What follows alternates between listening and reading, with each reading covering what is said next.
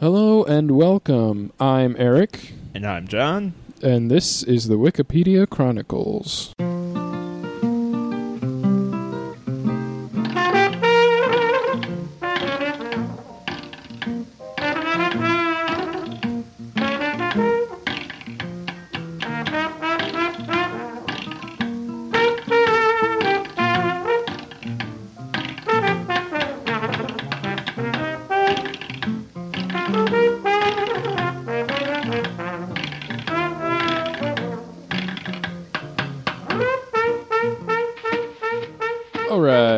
This is a podcast where we start with a random article, explore it, then follow the links and see where it takes us.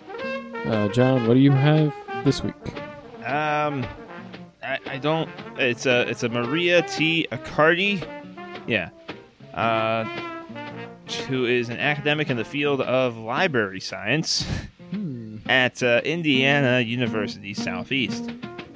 2014 recipient of the Association of College and Research Libraries Award for Significant Achievement in Women's Studies Librarianship for her book Feminist Pedagogy for Library Instruction. Published in 2013 by Library Juice Press, the work examines the intersection of information literacy and feminist theory. The chair of the awarding committee, Jennifer Mayer of the University of Wyoming, hailed the book as a must-read for any librarian with interests in feminist issues, pedagogy, and library instruction. Okay. I mean, she's a graduate of the University of Pittsburgh, University of Louisville, and Northern Kentucky University, and is a co-editor of Critical Library Instruction Theories and Methods, along with two other women, Emily Drabinski and Elena Kumbier.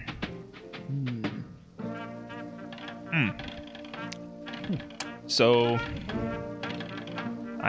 we have the option to go into feminist library science, whatever that P word is, if we want to, as well as several institutions of higher learning in the Midwest on my end. Eric, What have you brought to the table? Oh, how will that affect the recording? Was that a bad thing? Should I have not done that? It should be okay. Okay, all right. We'll leave it in commentary on it. My article is Leonce Sakama. So it looks like we are stuck on a person. Either way. This person was born November 17th, 1980, and is a Rwandan former swimmer who specialized in sprint freestyle events. He qualified for the men's 50-meter freestyle at the 2004 Summer Olympics in Athens, and he challenged seven other swimmers in Heat 2, including 15-year-old Malik Williams of Antigua and Barbuda. A 15-year-old was allowed to compete in the Olympics? I guess. So. I mean, if you're a swimmer and you're developed enough to compete in the Olympics at the age 15, I think it's actually more impressive. 'Cause I'm pretty sure that's one of those sports where if you're a taller dude, it advantages you. You have longer arms, you can hit the barriers faster. It doesn't matter how fast you are. If somebody's larger than you, and it can literally just be okay, yeah, and hit it sooner. Well, okay, so we are stuck between a person and a person. One of the persons goes to a sport, which we historically, even when we do understand them pretty well, find it difficult to rationalize and conceptualize and explain.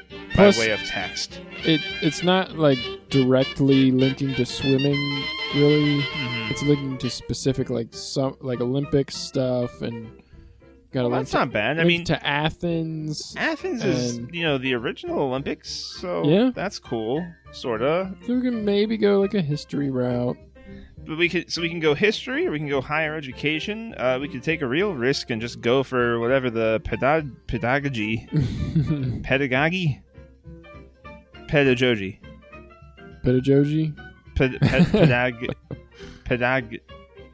I really don't know. Well, you're selling me.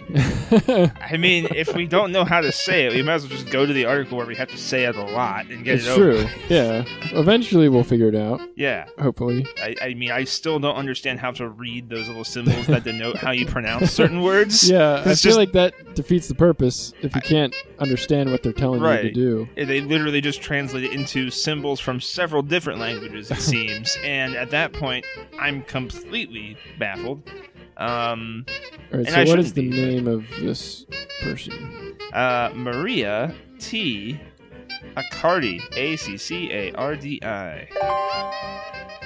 Now, given the fact that I have already read you the entire article, pretty much from cover to cover, should also mention that this is a stub in the Metro Louisville area is what it's supposed to be in. It's related to the Louisville metro area. And there's an entire link to, right next to American Feminists, Louisville metropolitan area stubs. Wait, where are you seeing that? That's all the way at the bottom. That's in that special area special box that we usually overlook. But they also usually go to, I'm starting to more and more go to that first. So that if there's any chance of bouncing someplace radically different that we need to access, that's usually where it's going to be hanging out. So all the way that box all the way at the bottom. I mean, we could go to a whole category of living people. That's quite a wide category, I would say. I'm actually kind of amused that's even an option from here. Why? This is an article for a person who has no birth date. So how are we going to know when they're dead? They may be dead right now. We don't know how old they are to begin with. They could be immortal. The first thing that happens in most of these articles is they give us a circa of a birth date at the very least. A year, a couple of different years that people think. Somebody in the library sciences, it seems like a pretty crucial oversight. I just want to bounce over to that category of living people just to see. Yeah, I think that's a little too broad, maybe. I'm curious as to what it's like. There's category of year of birth missing living people, date of birth missing, place of birth missing. Date of birth unknown, year of birth unknown, year of death missing, and it looks like there's probably quite a few pages here. I wonder how many pages is living people? Well, they have... doesn't specifically say a page number. There are... Well, I mean, to see...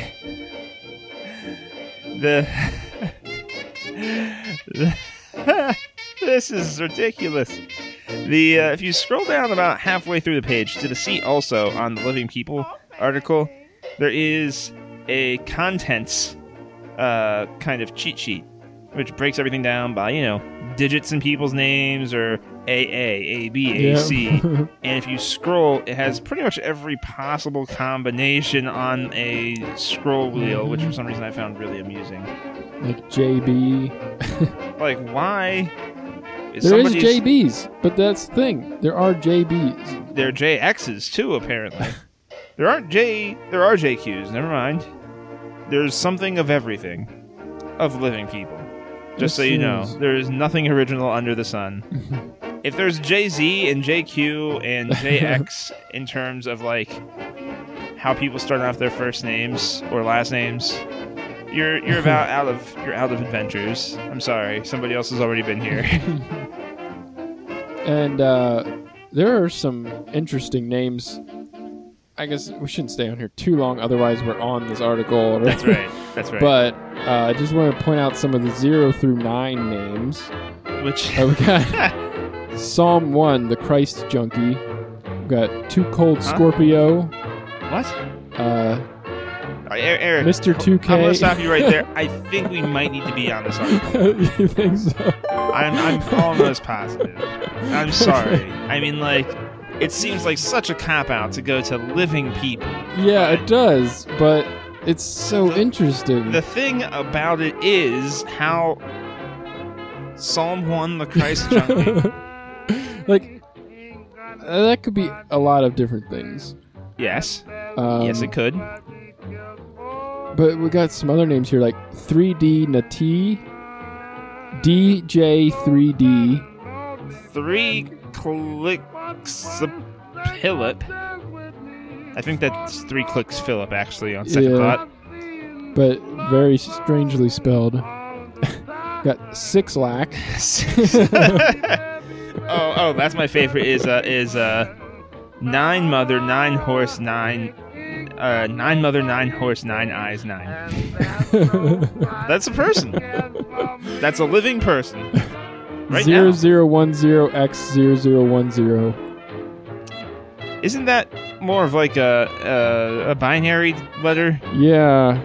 Maybe that's like a multiplication. Like you multiply those together and then you get a new binary number, and that number is an actual name.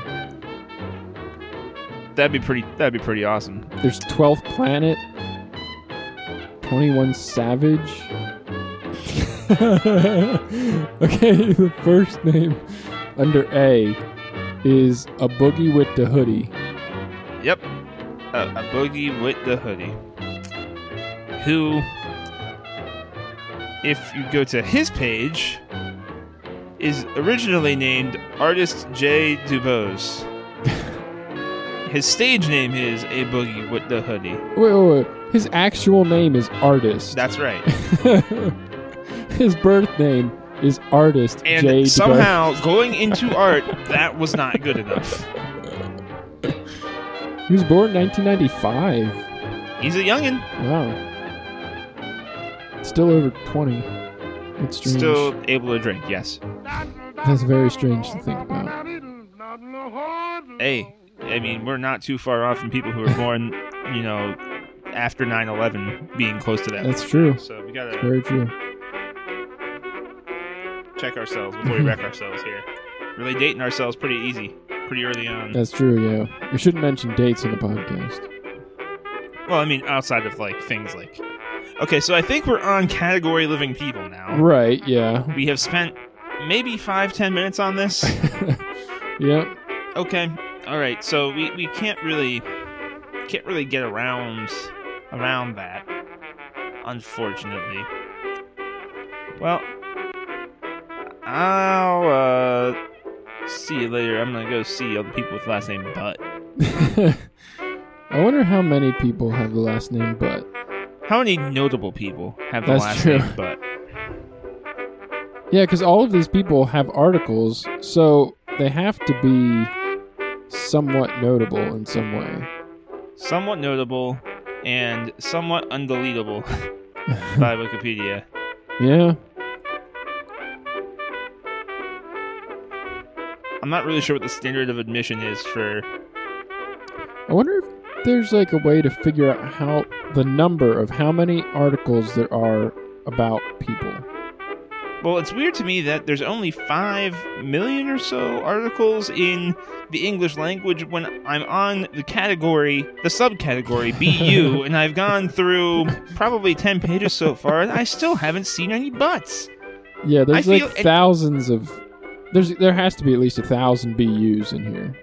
At least, I think there's probably three. Okay, it says in this category, there are 812,000 pages. Wow. Is that literally almost 1/5 of all of the English language articles? They are all about living people. And that's not counting the dead ones. That's just counting all people who are living. It's probably closer to like half. It's probably closer to like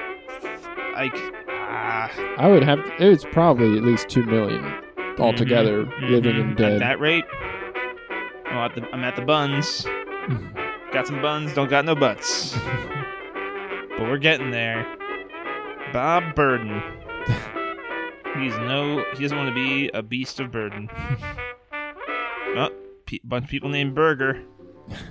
Bunch of people named Burgess. We got our Burks. We got our...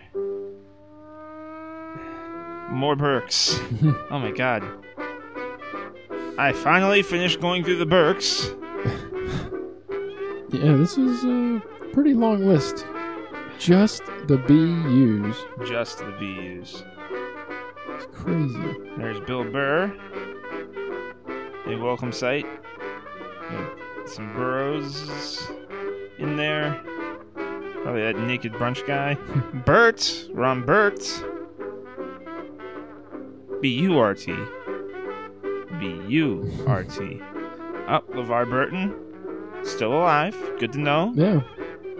I guess this is a good place to come if you aren't sure if somebody's alive. Yeah. Then again, it might be a lot more of a roundabout way. You have to understand, though, that by the time... Like, Wikipedia is usually one of the first ones to be on that. Like, if there's a significant obituary to go out, somebody's like, I'm going to be the one who did this. It's usually within minutes. Yeah. Somebody out there cared, and somebody did it already. Always check just to see if maybe you can get your name in that little bit of internet history, but you can have a Wikipedia article created for you after you're dead for being the person who made the most people dead on their Wikipedia articles. Bastina. We're at Butcher. Soon. Oh, somebody there was named Busy Bee. Kind of regret zooming right past that one, but I'm on a mission. Skip Butler. We can probably edit out most of these. Oh, there's the butts. There we go. There's even Buttmans. Wait, what? Igor Buttman. Igor Buttman? There's a decent amount of butts, but not as many as I was expecting. Only like one column worth. Got your... Whoa. Okay. One of the names is Saud Shakil. That's not a butt. Saud Shakil? That's not a butt.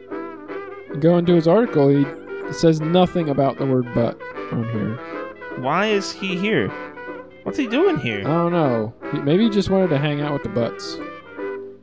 Saud Shakil. Why are you in here, man? What? Yes. He may be alive, but he's not a butt. I guess he was just... I don't know. I'm telling you, those kids born in 1995, they were trouble. Guy named Artist made himself a boogie with the hoodie. Saud Shakil had to be in with the butts. Yep. Chairman butt. Yeah. Giz butt. Giz butt. Dudley butt. DJ butt. This is awesome. John Muhammad butt. Well, that's a name. Linus butt. Are there really that many Middle Eastern people with the last name Butt? Apparently, it's mostly a Middle Eastern last name. I had no idea about that myself, but it's interesting. Mm-hmm. It's good to know. Good to know where you probably shouldn't snark about the word butt all the time. That's true. It is in the Middle East. Interestingly enough, only one notable person living with the last name Butt spelled with an E at the end.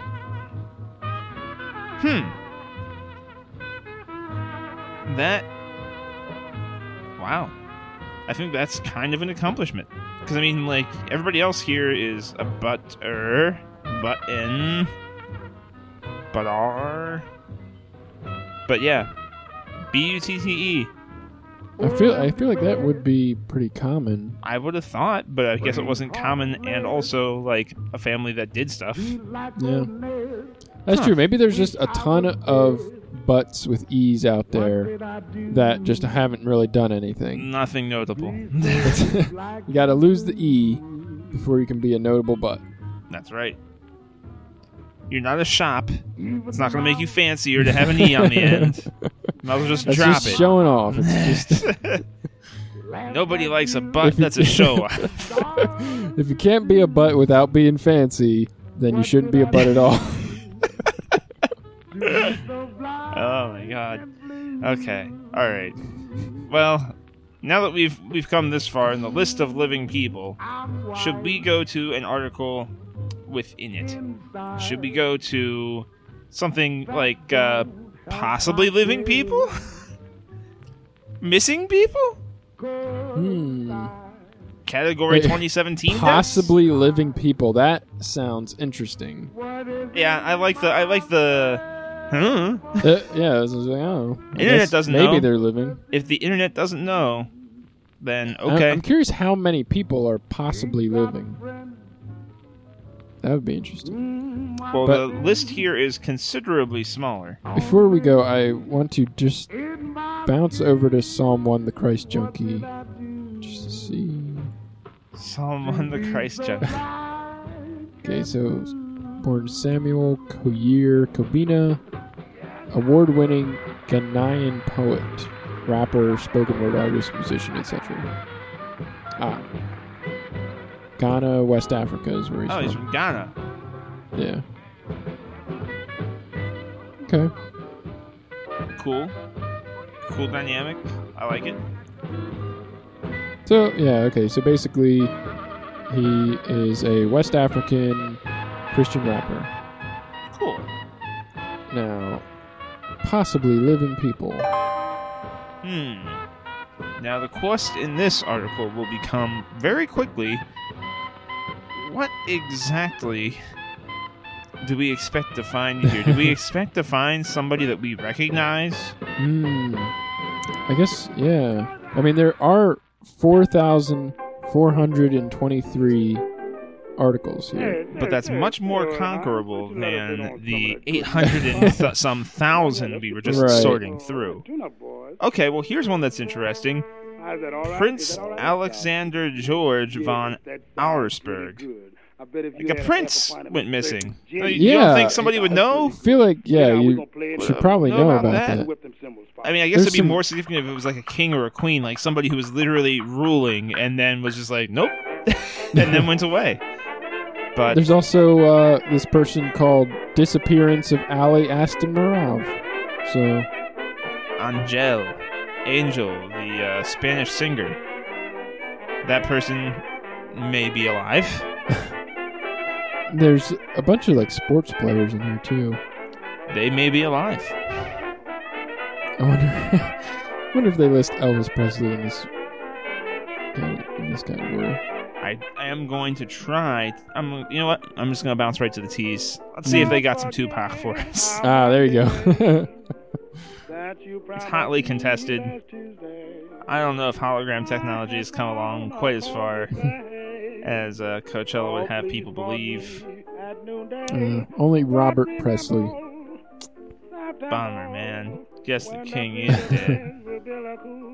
Disappearance of Beverly Potts. Aw, man. No Shakur. So I wonder who is somebody that we can think of who would be considered possibly alive, but it's not known. That's the real question. Because I feel like the only way you get to the point where that question is being asked is if everybody has forgotten about you. Like, somebody was alive long enough to make a... Oh, here we go. Here's what I want to do. Tank Man. Tank Man. Yes. I guess it's under... It's actually under S. I don't know under why. S? Yes. It's under...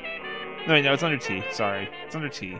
I was getting really happy for a second. I thought we had found another Saud Shakim.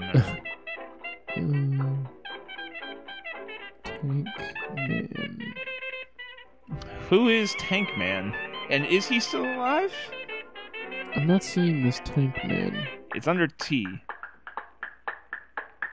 It's on the page where T starts. It's in the middle column. Oh, there it is. Okay. Tank Man. Tank Man, 2 words. We gotta see if Tank Man's still alive, man. Who is Tank Man? Who is Tank Man? Hey, it's that guy. We know who Tank Man is. We do know who that guy is. Well, we don't know who he is, but we know of him. He's that guy that stood in front of all those tanks that one day. In Tiananmen Square in China. And apparently nobody ever got out of their tanks to be like, hey, who are you? You're under arrest.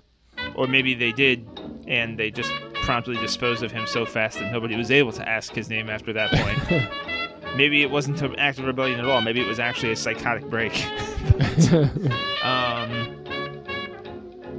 still, one of the most death-defying feats ever performed by man in a country hell-bent on militarizing itself somewhat, I guess. I'm not really sure what the point of these four tanks moving across Beijing were anyway. Yeah, as far as I knew, China was still conquered by the Chinese at that point. I'm not aware of the context of the situation. I just know there were tanks rolling down the street, and this guy was like, I don't think so. And yeah. He just stepped in front of them, and they stopped and tried to move around him, and he kept walking around, not letting them go through.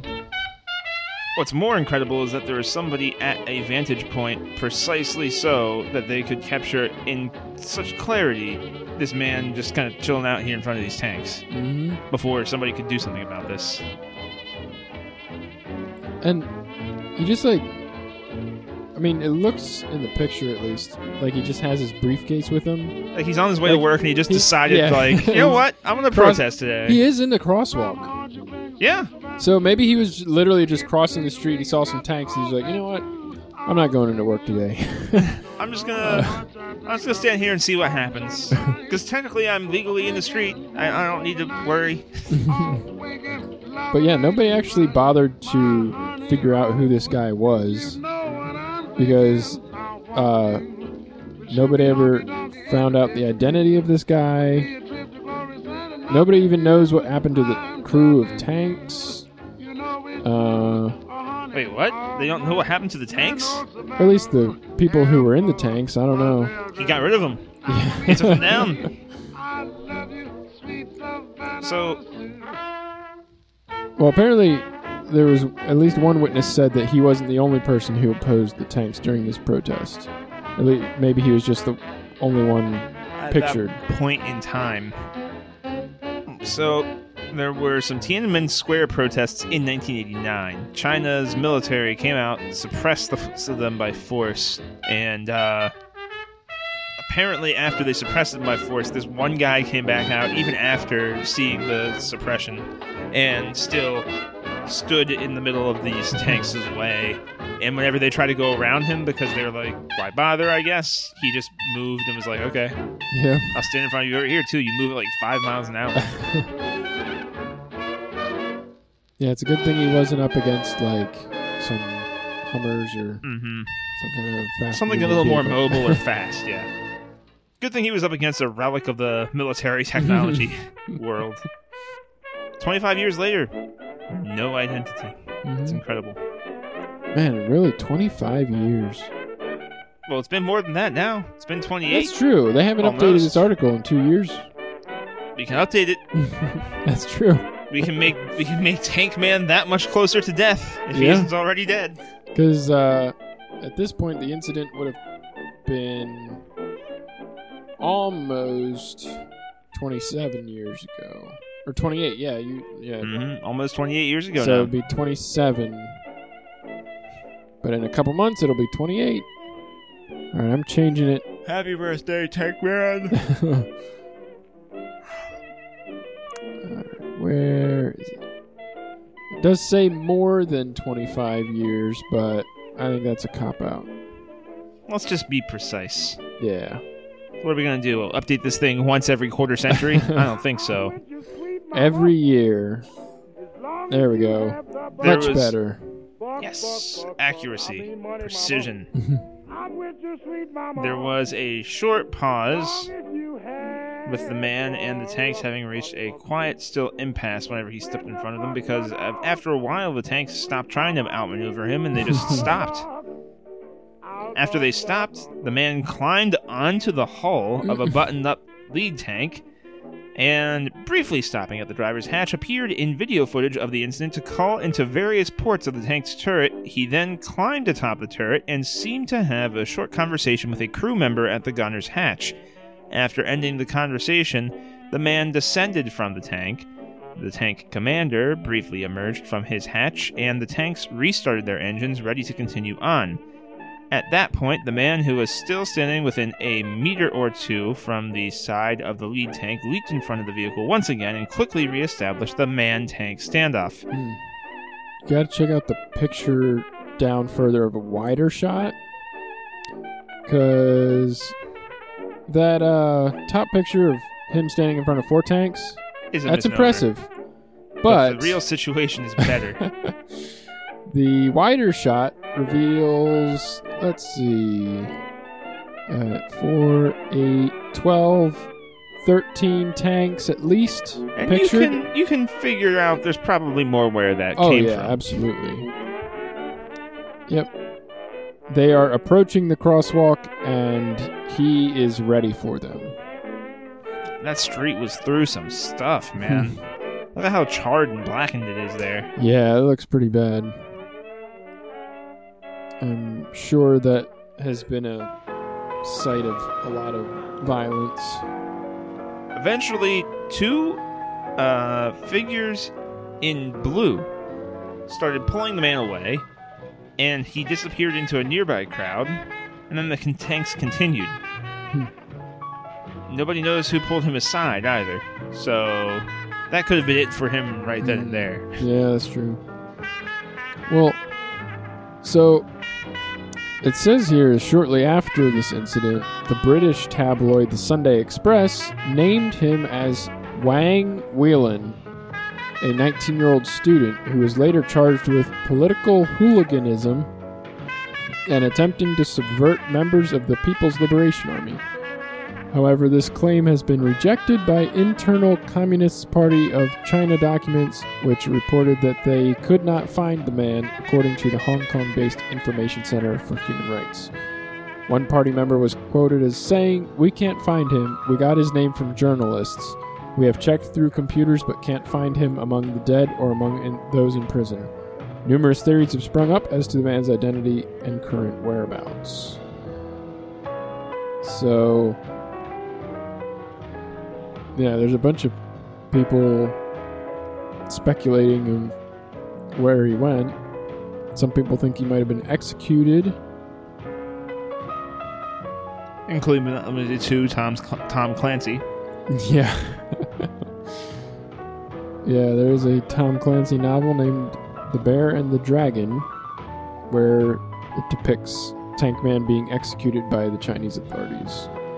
And then the bill for the cost of the pistol round used to shoot him being sent to the surviving family to pay. Huh. So, obviously, Tom Clancy was a huge fan of China. Oh, interesting. Images of the protest on the internet have been censored in China. Well, yeah. I think what's more important to me is, why were people protesting in Tiananmen Square in 1989? I don't actually know. Yeah, I'm not sure either. I'm sure it's got something to do with the military action. They were like, hey, we don't like all this military. But there is a link to the protests if we so choose to go there. Well, we do have some other options too. Mostly revolving around various publications: PBS, Frontline, Newsweek, Time Magazine, Life 100. Censorship in China, which is probably a pretty extensive article these days. Actually, probably less so than it used to be, but it'd be interesting to see how things got. It's always interesting to see how nations that did that explain away. Like, oh yeah, this was a thing all along, but we thought it was better to deceive everybody. Like, how do you keep the faith of your people at that point? Yeah, is what I want to know. Because don't they start to think after a while, this is a pattern. This keeps happening. Are there other things you're not telling us? No. Oh, okay. You're like, what? How can you just offhandedly? Are you sure? I think I really gotta go to the protest, though. I don't know why. It'd kind of be nice to know what that actually was. Tiananmen Square protests of 1989. So they were... It's more commonly known in China as the June 4th incident, even though it went from April 15th to June 4th. Mm. So I guess just mark it by the big event. Mark it by the end. Mark it by the military just rolling in, being like, okay, and pushing everybody out. Classic Chinese propaganda for you. Mm-hmm. But they were student-led demonstrations in Beijing in 1989. Usually they are. Yeah. Refers to the popular national movement inspired by the Beijing protests during that period, sometimes referred to as the 1989 Democracy Movement. The protests were forcibly suppressed after the government declared martial law. In what became widely known as the Tiananmen Square Massacre, troops with assault rifles and tanks killed at least several hundred demonstrators. Oh my God. I didn't realize that. Yeah, that's pretty bad. They mowed them down, trying to block the military's advance toward Tiananmen Square. The number of civilian deaths has been estimated at anywhere between the hundreds to the thousands. Oof. Wow. Set against the backdrop of rapid economic development and social changes in post-Mao China, the protests reflected anxieties about the country's future in the popular consciousness and among the political elite. The reforms of the 1980s had led to a nascent market economy which benefited some people but seriously disaffected others. The one-party political system also faced a challenge of legitimacy. Common grievances at the time included inflation, limited preparedness for graduates for the new economy, and restrictions on political participation. The students called for democracy, greater accountability, freedom of the press, and freedom of speech, tall order, given who they were going up against. At the height of the protests, about 1 million people were assembled in Tiananmen Square. Wow. Yeah. That's pretty good. That's a huge protest, especially considering the end result wasn't any action, but instead military action. Sometimes when you get that many people together, you get, I don't know, like the South Korean president to step down. But oh my word, that's no good. So basically, the Tank Man was a protest within the protest. Yes, towards the end of it would seem like after the military cleared it out and they thought they had pretty much just fixed it, there were still people who, despite knowing that thousands of people had been mowed down, who were willing to run out in front of the tank and be like, okay.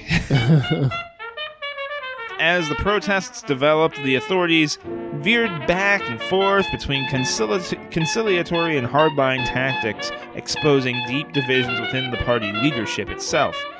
One party, still not entirely bipartisan. Weird. It's almost like you can't cover people under one umbrella, or two, or even three. By May, a student-led hunger strike galvanized support for the demonstrators around the country, and the protests spread to some 400 cities. Ultimately, China's paramount leader, Deng Xiaoping, and other party elders believed the protests to be a political threat and resolved to use force. Party authorities declared martial law on May 20th and mobilized as many as 300,000 troops to Beijing. The Chinese government was widely condemned internationally for the use of force. Western countries imposed economic sanctions and arms embargoes. The Chinese government initially condemned the threats as a counter-revolutionary riot. In the aftermath of the crackdown, the government conducted widespread arrests of protesters and their supporters, suppressed other protests around China, and expelled foreign journalists and strictly controlled coverage of the events in the domestic press.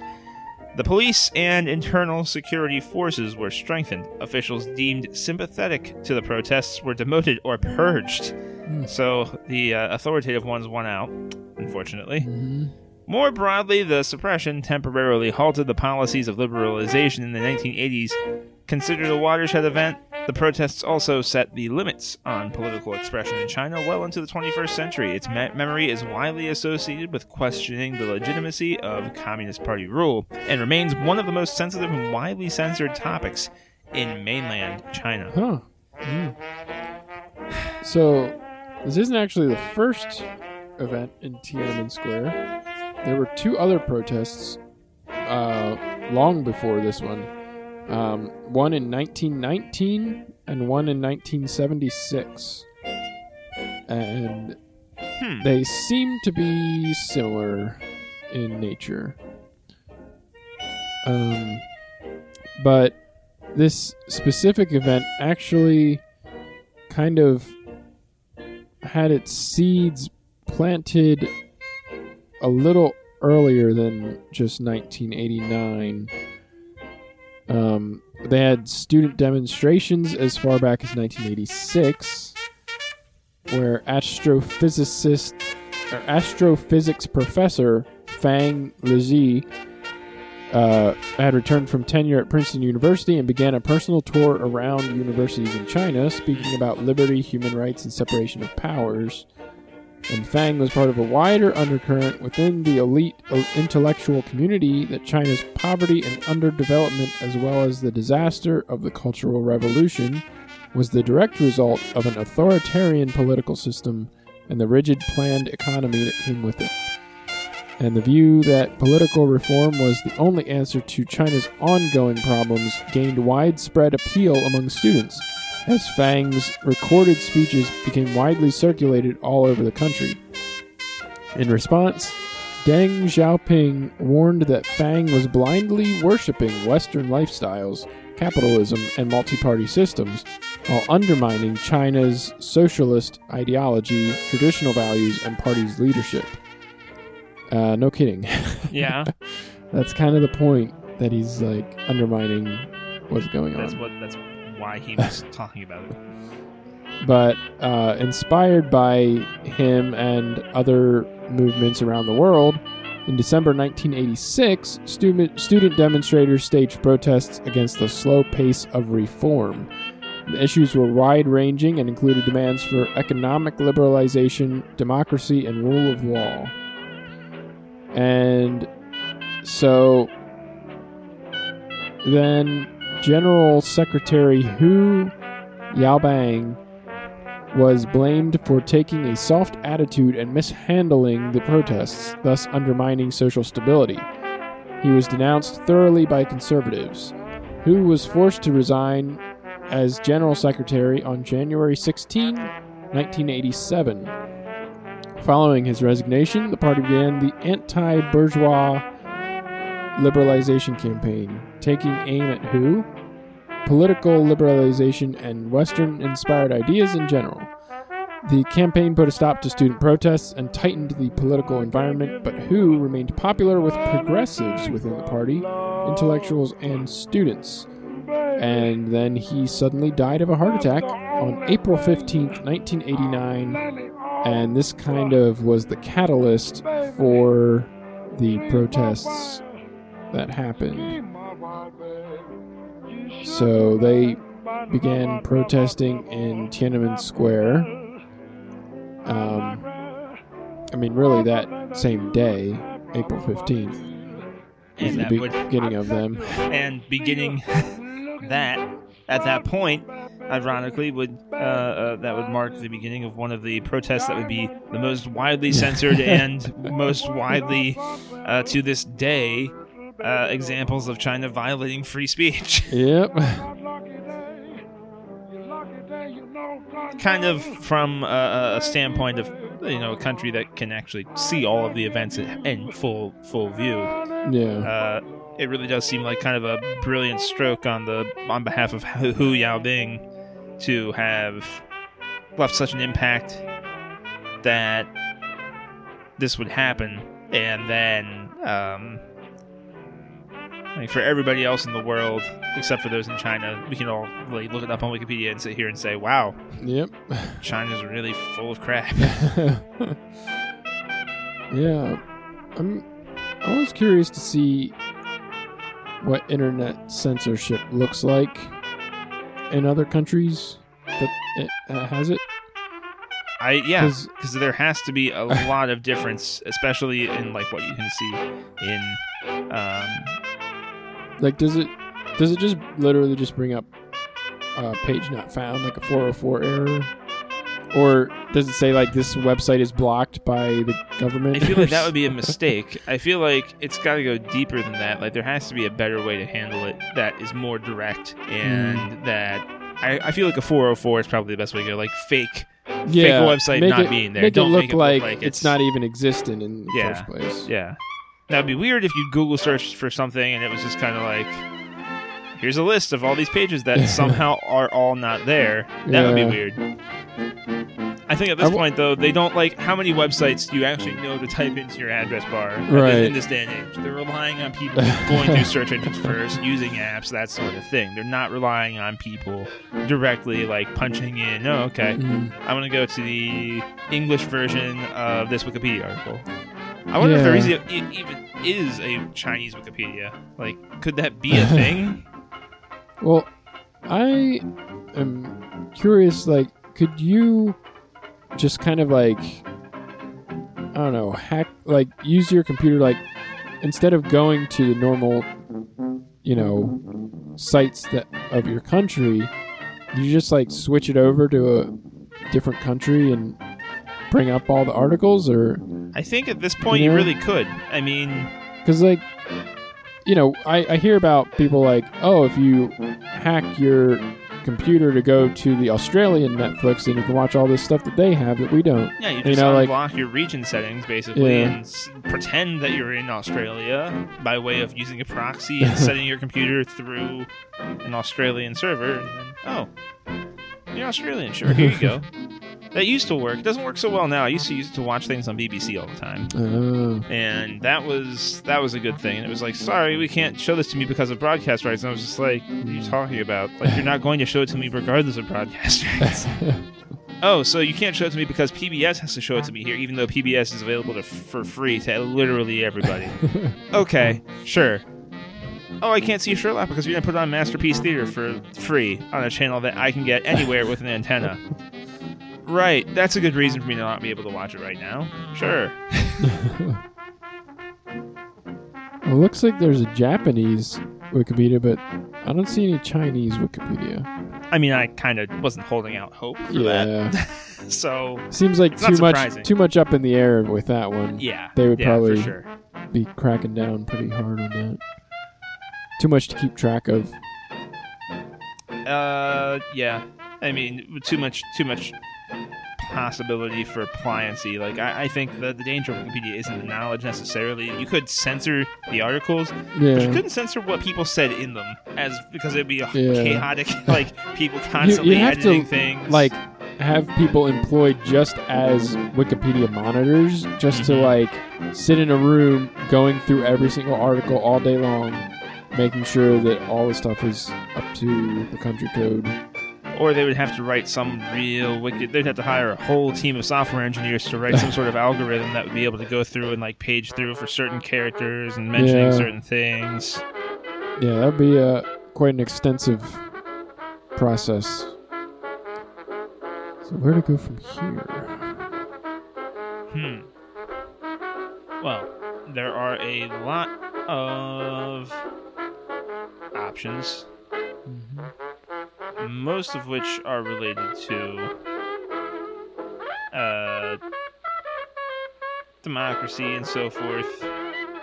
You got a lot of people at martial law.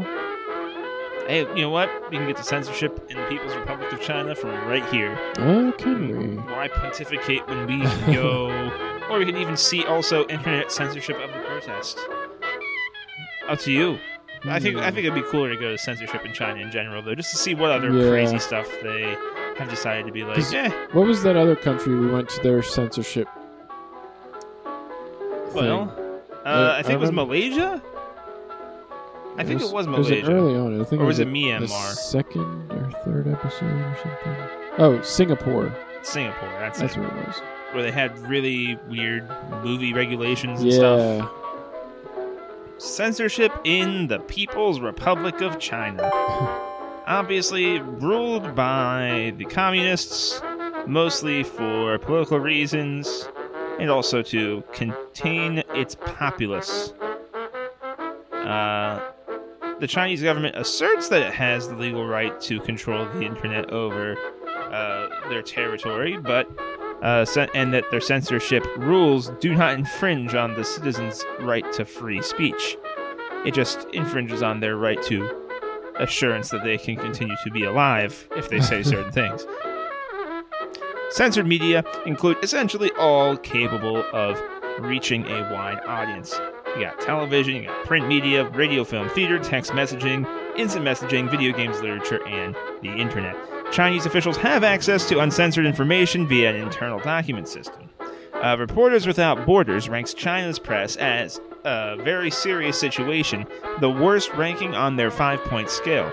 In August of 2012, the Open Net Initiative classified internet censorship in China as pervasive in the political and conflict security areas and substantial in the social and internet tools areas, the two most extensive classifications of the five that they use.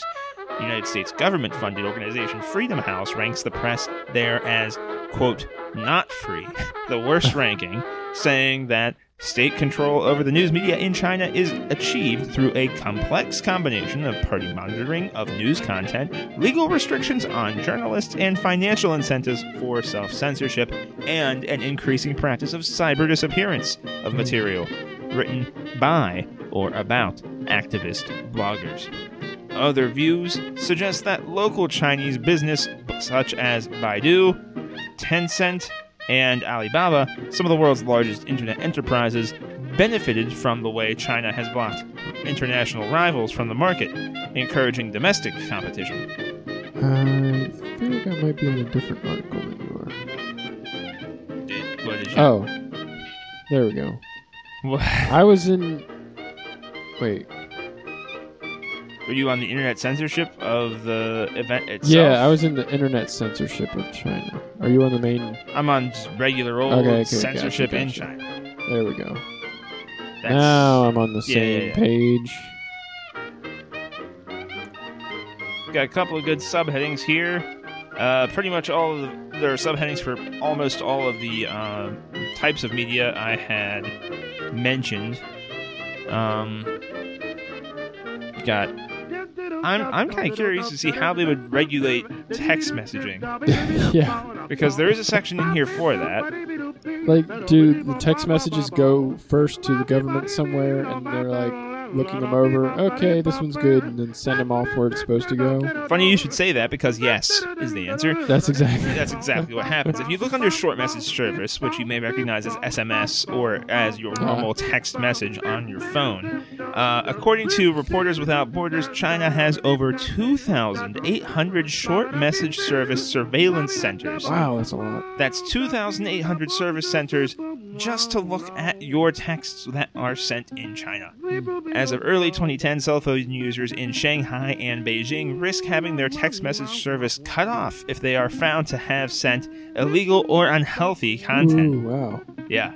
In 2000, completely cut off. Yeah, like you start chewing people out, cut off. Start talking about capitalism, cut off.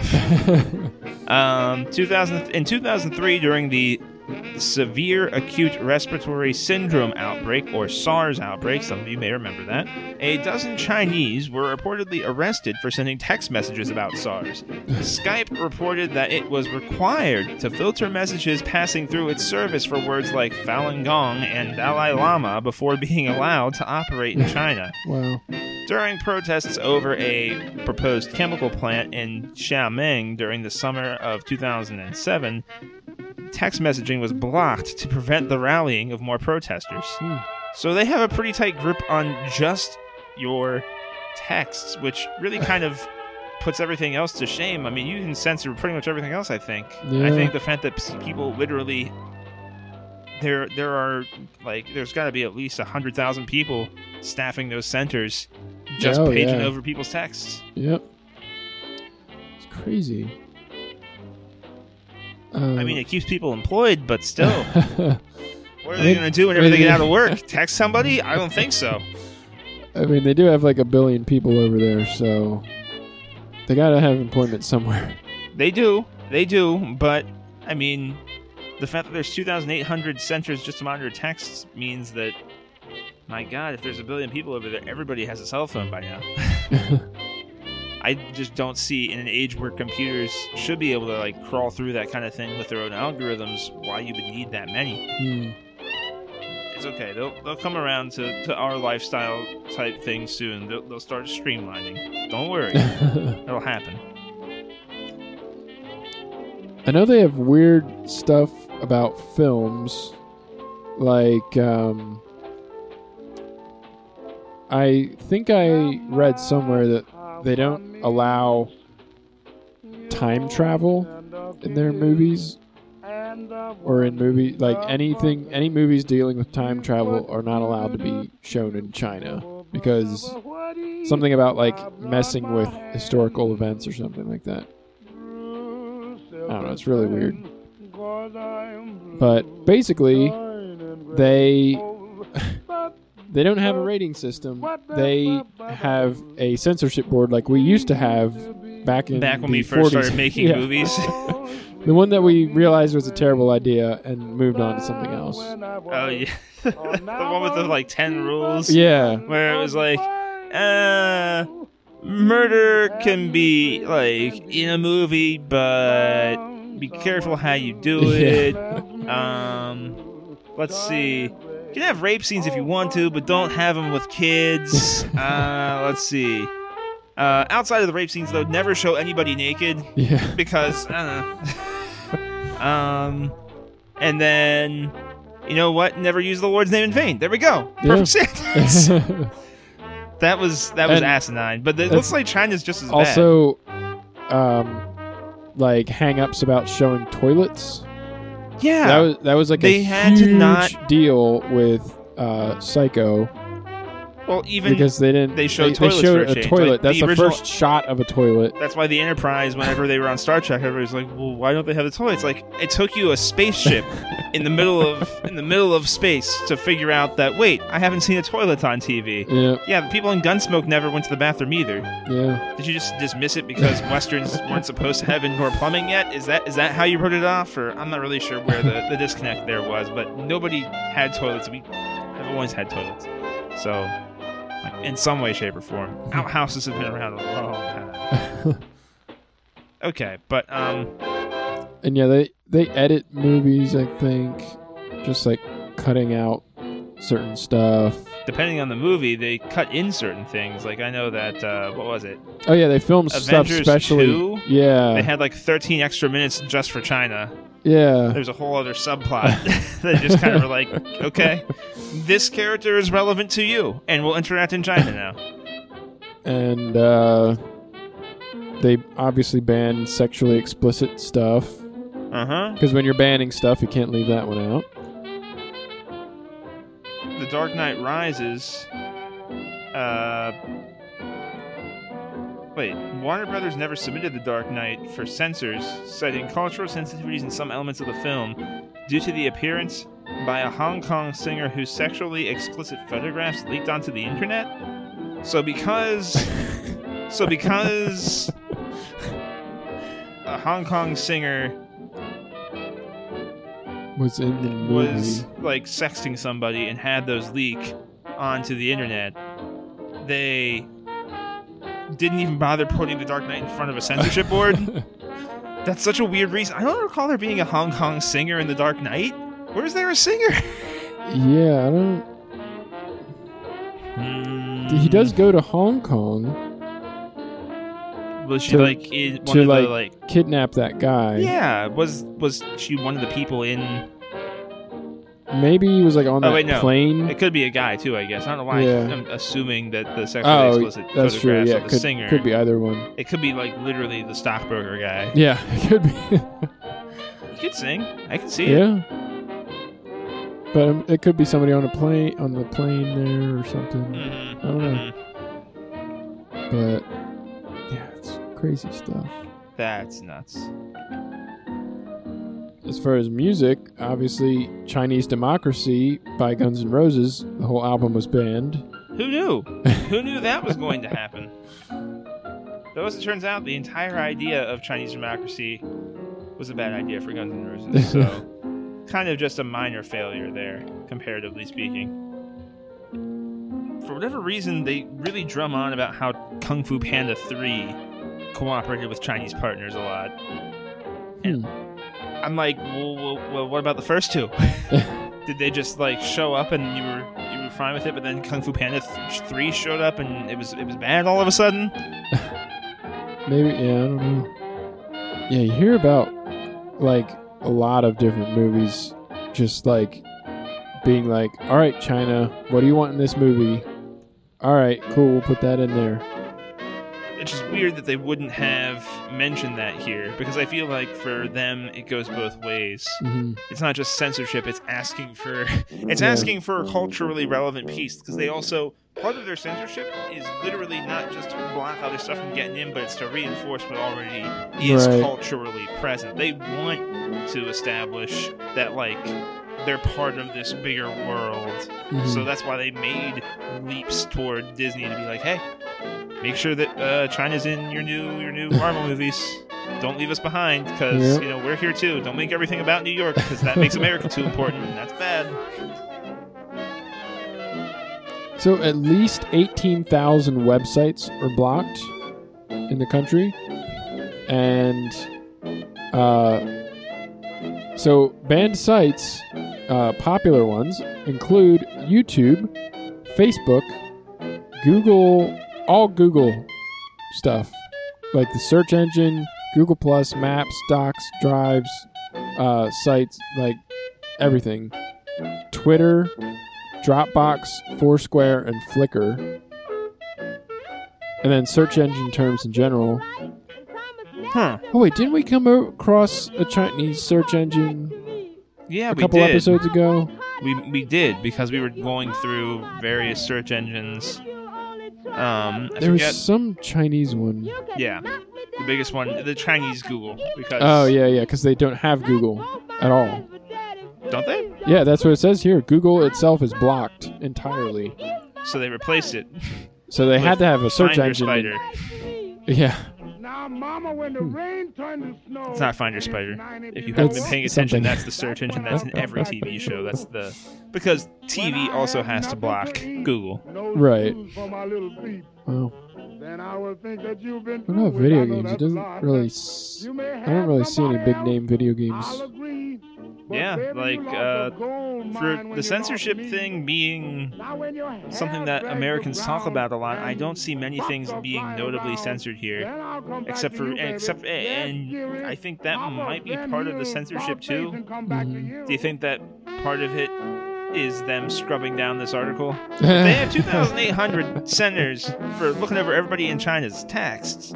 Isn't it not beyond the realm of reason that they would have a bunch of people scrubbing down the article about their censorship to that could like tell everybody about how bad it is? Probably better off to go to Google for this one, folks. To be perfectly frank with you. So yeah, there you have it, from Maria T. Accardi to censorship in China. That was not where I expected this to go. Yep. So, you know, go ahead and visit us on Facebook, TWC Podcast. And we're on Twitter at the Wikicron. You can go to iTunes and rate and review us. We got a bunch of stuff on our website, twc.erictoribio.com. Yeah. So I would like to thank Louis Armstrong for our theme song and Manuel Romain for our outro song. So thanks again for joining us. I was Eric. And I was John. And this was the Wikipedia Chronicles. I wonder if this episode will get banned in China for talking about things that they don't like to be talked about. I don't know if that makes us more, I don't know if that makes us more famous or less famous, or would make us really famous for like a second, and then we would be blocked. Yeah, I wonder if they block the episode or the whole show. Or maybe they just block iTunes in general. Who knows? That could be too. I mean, why not? They can make bastard iPhones. They don't need the real thing. They make them all there anyway. They can just assemble their own mutant ones. They do that. I've seen people do it on the internet. Really? It's cool. Yeah, they go around to the different markets and they just like assemble the phones from the various factories and like, markets that have little parts. They can make, you can build a brand new iPhone on your own. You can assemble it yourself. Wow. Yeah. It's super weird. Oh, wait. We ended the episode, didn't we? Yeah. Well, okay. All right. We're still going.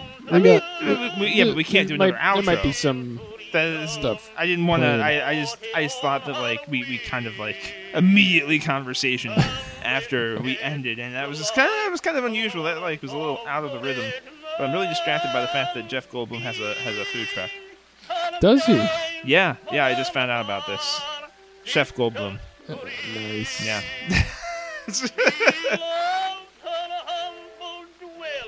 Just Google Jeff Goldblum food truck if this part's left in, and you've listened this far. Congratulations. There's your reward. Well, I guess I'll have to go find that. Yeah, not on Wikipedia, but pretty cool stuff. So bizarre. I love it. It's so perfect.